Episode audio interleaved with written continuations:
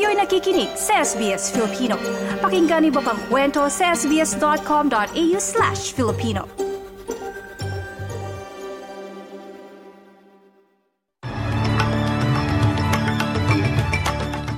Sa mga balita ngayong biyernes, ikawalo ng Disyembre taong 2023. Ilang mag-aaral sa Queensland nanawagan ng karagdagang suporta kontra drink spiking.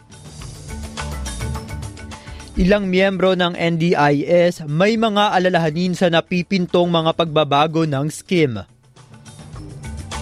At mga uri ng paninigarilyo sa Australia mas hihigpitan ng pamahalaan.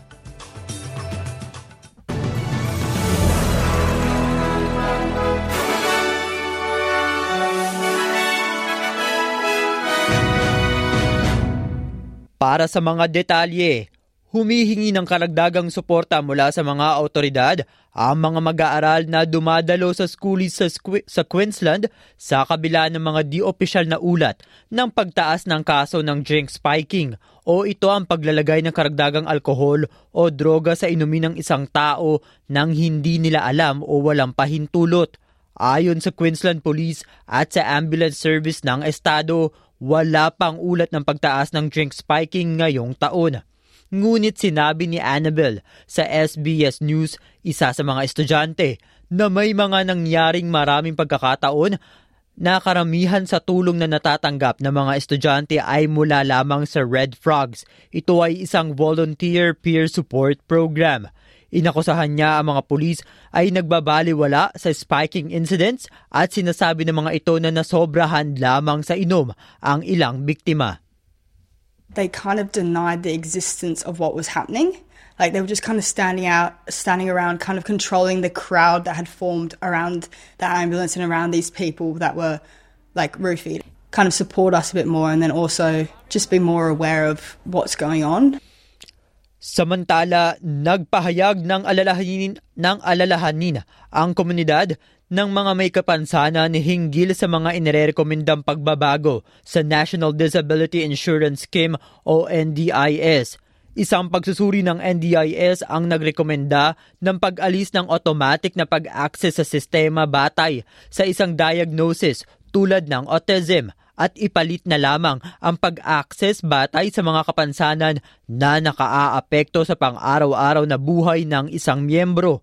Ngunit sinabi ni Nicole Rogerson sa SBS News, ang CEO ng Autism Awareness Australia, na may ilang pag-aalinlangan siya.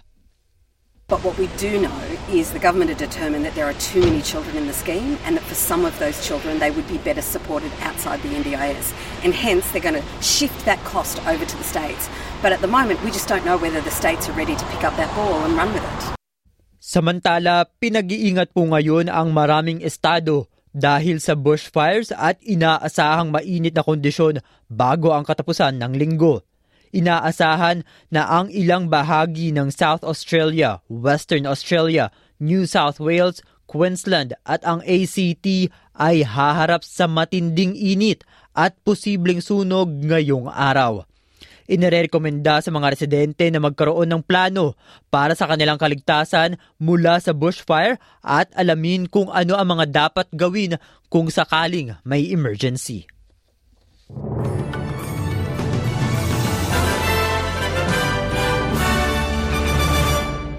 Para sa karagdagang balita, inaprubahan ng parlamento ang mga batas na layuning pigilan ang mga mas batang henerasyon na manigarilyo. Kabilang ang pagpapakita ng bagong graphics ng mga babala sa sigarilyo at vapes. Ayon kay Health Minister Mark Butler, tinutugunan ng gobyerno ang nakababahalang datos na nagpapakita ng mga bagong estratehiya sa marketing mula sa industriya ng tabako. Ang mga bagong batas ay nagbabawal sa paggamit ng ilang mga pangalan para sa mga produktong pang-vape, nagtataglay ng mga graphic warning label at tumutukoy sa mga standard para sa pakete ng tabako pati na rin ang disenyo at itsura ng mga filter. Sa iba pang balita, magpapadala ang pamahalaan ng Australia ng kanilang unang miyembro ng front bench sa Israel sa susunod na linggo. Si Assistant Foreign Minister Team Watts ay bibisita kasama ang isang cross-parliamentary delegation na kasama ang tagapagsalita ng oposisyon na si, Sim- na si Simon Birmingham. Inaasahan na ang pagbisita ay magbubukas ng daan para sa foreign minister na pumunta sa Middle East sa simula ng bagong taon upang magpatuloy ng mga pagsisikap nito sa rehiyon.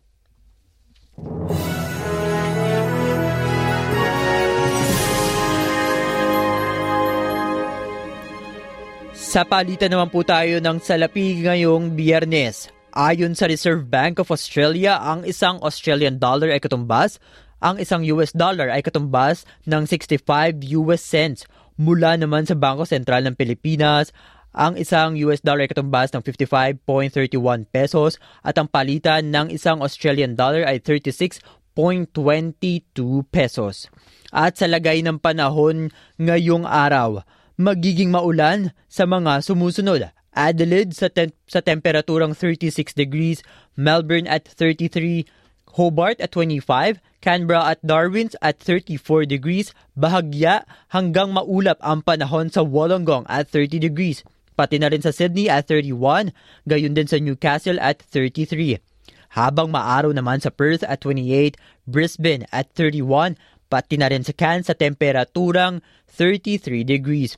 Para, para pa sa ibabang balita, bisitahin ang www.sbs.com.au slash Filipino at ang SBS Filipino Facebook page. Martin Tuanyo, SBS Filipino.